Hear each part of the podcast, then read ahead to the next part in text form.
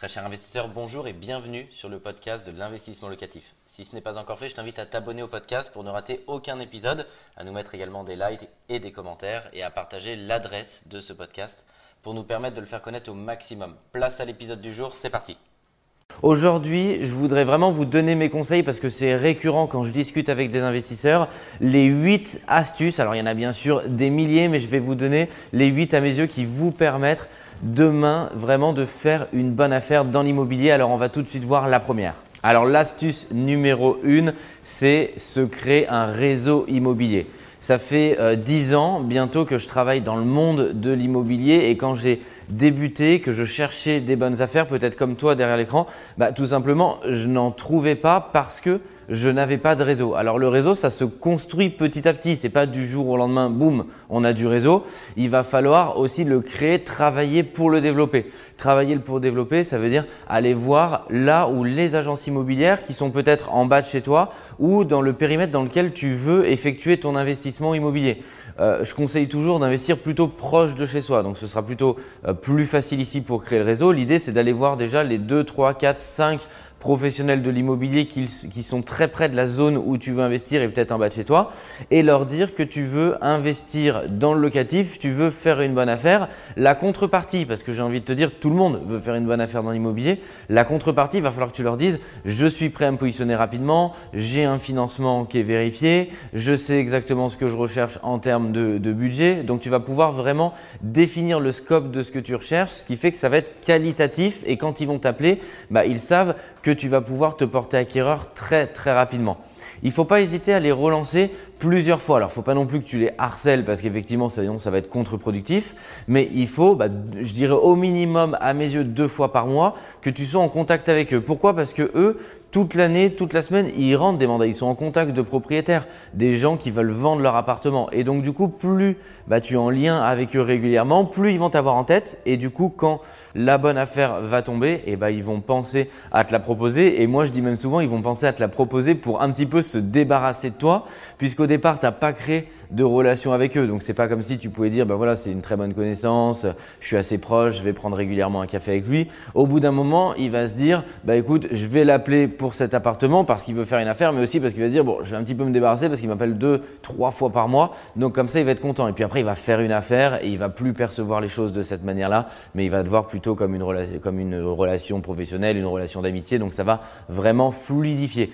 Donc le conseil que je peux donner déjà sur le réseau, il faut que tu sois en contact avec celles et ceux qui sont dans ce monde de l'immobilier, qui sont susceptibles de t'apporter une très bonne affaire. Et c'est exactement ce qu'on fait toute l'année chez Investissement Locatif. L'ensemble de nos chasseurs sont en contact quotidien avec leurs apporteurs d'affaires, avec toute personne susceptible d'apporter une bonne affaire à notre société pour qu'on puisse la proposer à nos clients. Donc c'est exactement le même principe et ils font exactement ça. Donc le conseil que je te donne ici, c'est le conseil que je donne à l'ensemble de mon équipe, à tout nouvel arrivant quand il a une formation chez nous. C'est exactement ça. Il va falloir qu'il soit au contact tous les jours. C'est ce qui nous permet d'avoir des très bonnes affaires et de les proposer à nos clients puisque très souvent les clients me disent mais comment est-ce que tu fais pour avoir comme ça des bonnes affaires? Ou alors pour toi oui ça doit être facile. C'est juste un contact quotidien qu'on entretient avec les apporteurs d'affaires pour qu'ils nous donne des très bonnes affaires immobilières rentables. Ça, c'était pour le premier conseil. Et je t'invite à rester jusqu'à la fin pour écouter le huitième conseil parce que le dernier conseil, c'est vraiment une astuce qui va tout changer pour dénicher des biens immobiliers rentables et tu dois absolument le connaître si tu veux toi aussi faire une bonne affaire. La seconde astuce qui est primordiale, c'est savoir compter, savoir repérer des biens rentables. Si tu ne sais pas spécialement ce que tu recherches, si tu ne sais pas euh, spécialement compter bah, combien ça va te rapporter, combien est-ce que tu vas devoir investir au départ dans l'opération et quel va être le run de l'opération. Ce qu'on appelle le run de l'opération, c'est les coûts fixes liés à cette opération. Bah, comment est-ce que tu peux savoir si c'est une bonne opportunité? Donc ce qui est très important, c'est de savoir compter, savoir budgétiser une opération immobilière. Donc c'est d'arriver à très bien budgétiser tes frais de notaire pour savoir combien vont te coûter les frais de notaire. Mon conseil, c'est potentiellement de les budgétiser légèrement à la hausse parce que comme ça, ça te permet d'avoir plutôt une bonne nouvelle et c'est un petit peu moins qu'une mauvaise nouvelle, c'est un petit peu plus. Il y a un site euh, qui te permet de calculer au plus proche le montant des frais de notaire. Ensuite, il va falloir vraiment arriver à maîtriser l'ensemble de la chaîne. S'il y a des travaux, tu peux pas dire bah, il y a 5000 euros de travaux, bah, je sais pas trop, et puis on verra, et ensuite c'est un devis à 10 000. Donc même principe.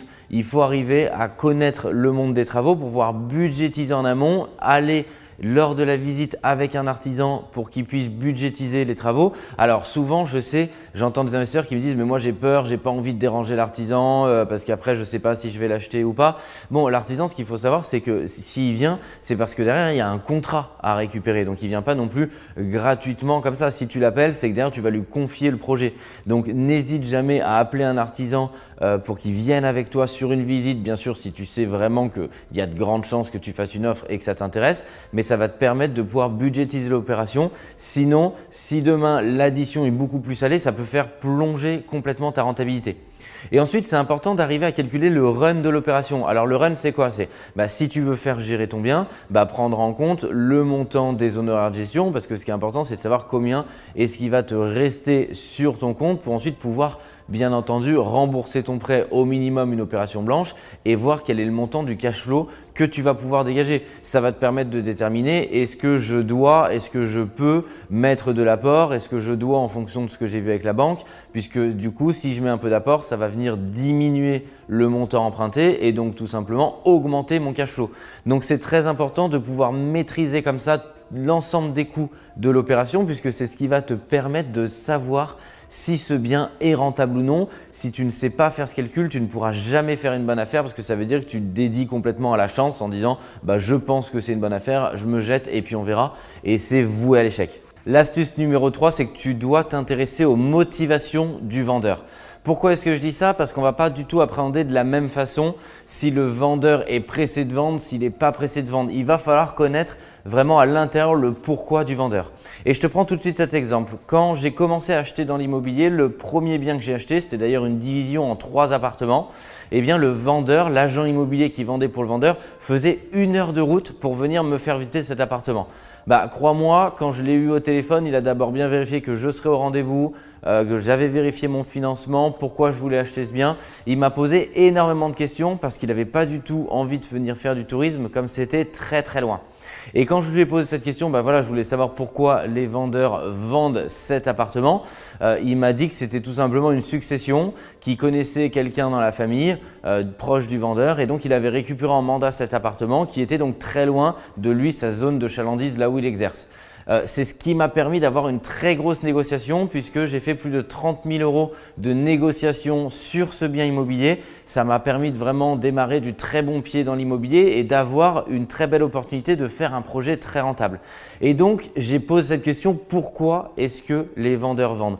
Donc, tu dois vraiment comprendre la motivation de ton vendeur. La motivation, il peut y en avoir beaucoup. Ça peut être un divorce, ils ont besoin de récupérer de l'argent rapidement, ils ont des problèmes d'argent, une mutation professionnelle, bah, la succession, donc un décès, euh, comme je viens de l'expliquer, donc ils héritent. Et aussi, une question qui est très importante, c'est de comprendre depuis combien de temps ils détiennent ce bien. Pourquoi? Parce que imagine, on est dans une opération d'achat-revente où je détiens ce bien depuis pas très longtemps. Ça veut dire quoi? Ça veut dire que je vais avoir une dette à rembourser et que potentiellement je vais forcément être plus près de mes sous. On sait très bien que si le vendeur qui vend a complètement remboursé son bien immobilier, bah on sait qu'il va être plus large sur la négociation parce qu'il ne va pas devoir rembourser à la banque une somme. Tout a été amorti, il est complètement propriétaire. Et en plus, on est dans un schéma où plus il détient le bien depuis longtemps, moins il a de dette, soit c'est tout remboursé. Et aussi, généralement, les prix de l'immobilier sont plus du tout les mêmes. Donc, ça va permettre, quand on est en face de ce type de vendeur, bah, de maximiser la négociation puisque tout simplement, il va être un petit peu moins proche de ses sous. L'astuce numéro 4, c'est tu dois te consacrer réellement à l'immobilier. Je vois trop de gens, et c'est vraiment une des erreurs, bah, qui de temps en temps font une recherche et savent pas spécifiquement ce qu'ils recherchent. Si tu veux avoir des résultats, si tu regardes cette vidéo, c'est que je pense que quelque part tu as aussi cette passion peut-être naissante ou que tu es un passionné d'immobilier. Tu dois vraiment y consacrer du temps à la fois pour développer ton réseau qui était l'astuce numéro une et à la fois pour tes recherches immobilières, faire des visites, discuter avec des gens qui sont au contact du métier immobilier, vérifier ton financement, rencontrer des courtiers, des banques Il y a énormément d'interlocuteurs dans l'immobilier et tu dois vraiment y consacrer du temps si tu veux faire une bonne affaire. Il n'y aura rien sans rien. Tu dois donc bien évidemment te former. Les montants que tu vas investir sont conséquents et vont t'engager sur plusieurs années, sur 5, 10, 15, 20 ans. Donc c'est très important de partir du bon pied. Tu ne peux pas jouer comme ça avec l'argent. Tu dois te former, comprendre et ensuite investir dans quelque chose que tu maîtrises pour gagner de l'argent. L'astuce numéro 5, c'est créer de la valeur immobilière. Alors qu'est-ce que ça veut dire? Il faut partir du postulat qu'une bonne affaire immobilière rentable, elle ne se trouve pas comme ça sans rien faire, elle se crée. Bien entendu, il faut rentrer sur un bien qui au départ est décoté, va te permettre de faire une très bonne affaire, mais ce n'est pas une fin en soi. Il va falloir ensuite mettre les mains dans le cambouis, il va falloir que tu te retrousses les manches pour arriver à restructurer une opération et à faire qu'une très bonne opération au départ, elle est décotée, elle est intéressante, mais ça va être, ça va un taudis, ça va être quelque chose qui est vétus, qui va nécessiter de la création de valeur. Et parce que tu t'es formé, tu comprends l'immobilier, tu vas pouvoir créer de la rentabilité, créer de l'argent, créer de la valeur parce que tu vas restructurer cette, opération. Restructurer, alors qu'est-ce que ça veut dire pour un peu te donner des conseils et rentrer un petit peu plus dans le détail? Ça va déjà se passer lors des plans. Ça peut être, euh, tu achètes un appartement type T2, tu le transformes en une colocation. Tu achètes un appartement, tu le transformes en une division, en plusieurs appartements. Ça peut être restructurer un immeuble de rapport. Ça peut être acheter un plateau et le diviser en plusieurs appartements, un plateau complètement brut. Donc il y a plein de manières dans l'immobilier de créer de la valeur, de créer, d'augmenter par plusieurs points de rentabilité une opération immobilière. Mais pour cela, il va vraiment falloir comprendre l'immobilier et créer cette valeur-là à l'intérieur du projet. Ça démarre dans les plans, comme je viens de te le dire, et ça se poursuit lors des travaux. Il va falloir t'entourer d'une équipe d'artisans performants puisqu'en refaisant complètement l'appartement, tu vas pouvoir créer beaucoup de valeur pour ton futur locataire ou ton futur acheteur si tu fais une opération euh, d'achat-revente. Et derrière, si tu fais de la location meublée, que ce soit la nuitée, de la moyenne ou de la longue durée, il va falloir que tu provoques l'effet coup de cœur sur la décoration, ce que j'appelle l'effet waouh. Ton locataire rentre et waouh, ça lui fait vraiment un choc, il trouve cet appartement très beau. C'est ce qui va te permettre d'avoir beaucoup de candidatures. Alors ça, c'est ce qu'on fait tous les jours chez investissementlocatif.com, puisque dans toutes les villes où on est présent, on a notre équipe d'architectes qui va restructurer pour nos clients l'entièreté de leur projet. On va suivre ton projet avec les artisans qu'on met sur ton projet. Elles vont s'occuper, ils et elles vont s'occuper du suivi de travaux. Et c'est exactement ce qu'on fait toute l'année pour créer un maximum de valeur, doper la rentabilité de nos clients Pareil ensuite, nos décorateurs vont refaire l'appartement pour qu'il soit splendide et derrière, on va pouvoir le mettre sur le marché locatif et tirer une rentabilité largement supérieure au marché.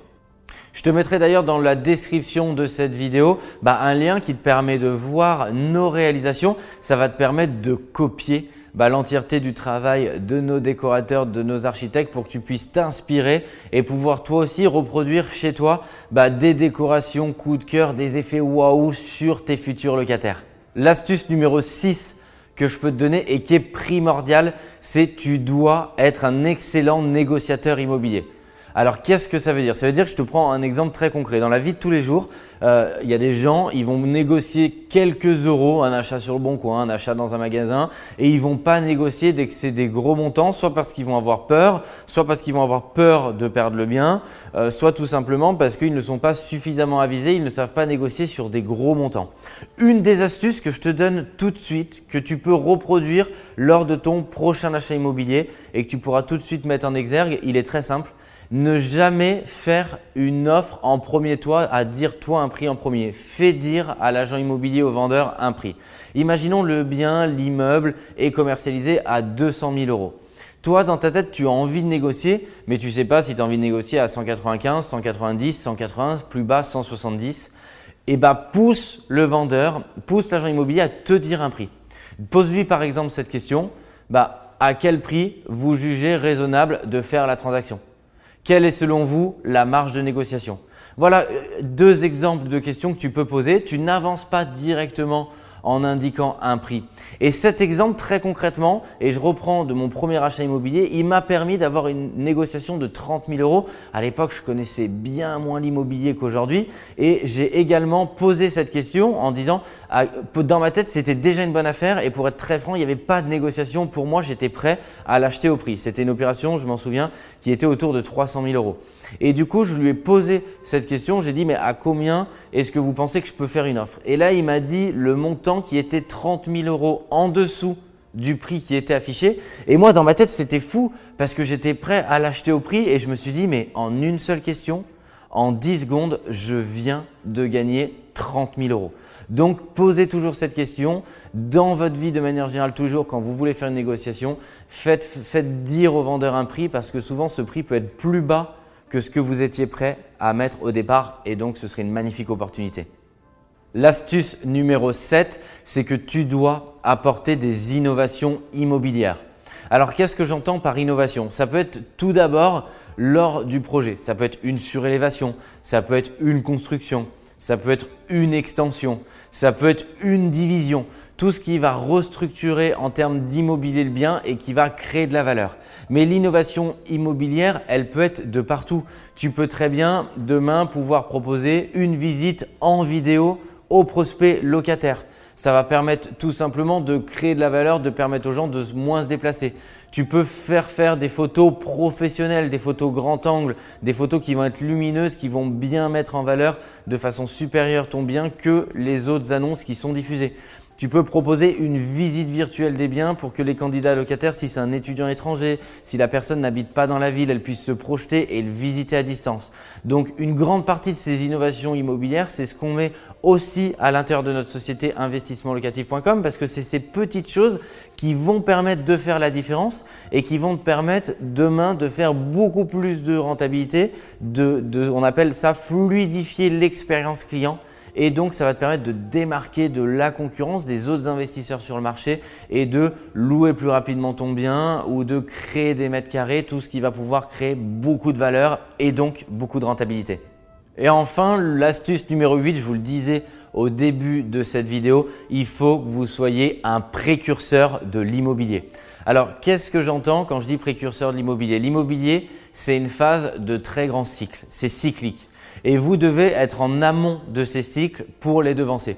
Il y a plusieurs années, la location saisonnière arrivait en France avec l'arrivée des sites Airbnb, puis Booking qui s'est mis euh, sur ce segment euh, également puisqu'il était uniquement que sur l'hôtellerie. Et donc forcément, bah, les premiers qui ont fait de la location saisonnière ont gagné beaucoup d'argent puisqu'il y avait une concurrence moindre.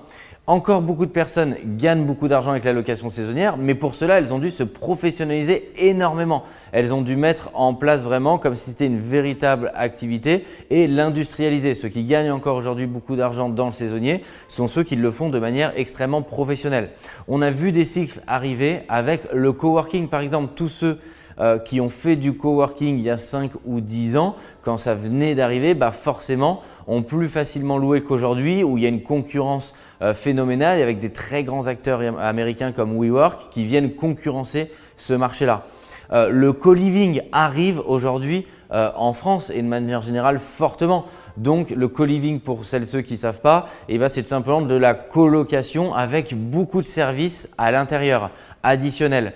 Euh, qui est compris dans le prix du loyer. Donc tout ça, ce sont des phénomènes et des cycles qui arrivent. Plus vous allez être en amont de ces cycles, plus vous allez pouvoir gagner de l'argent, d'une part parce qu'il y aura moins de concurrence, Deuxièmement, parce que si vous industrialisez et si vraiment vous vous professionnalisez sur le coworking, sur le co-living, ceux qui ont dû se professionnaliser bah, sur la location saisonnière, sinon ils faisaient de moins en moins de réservations, eh bien tout simplement ça va vous permettre de gagner beaucoup, beaucoup d'argent et de faire des points de rentabilité supplémentaires. Un grand merci d'avoir suivi cet épisode jusqu'au bout. Je te donne rendez-vous pour un prochain épisode. Si ce n'est pas le cas, abonne-toi au podcast, partage-le, mets-nous un like et tu peux également retrouver plus de conseils sur YouTube avec plus de 300 vidéos gratuites.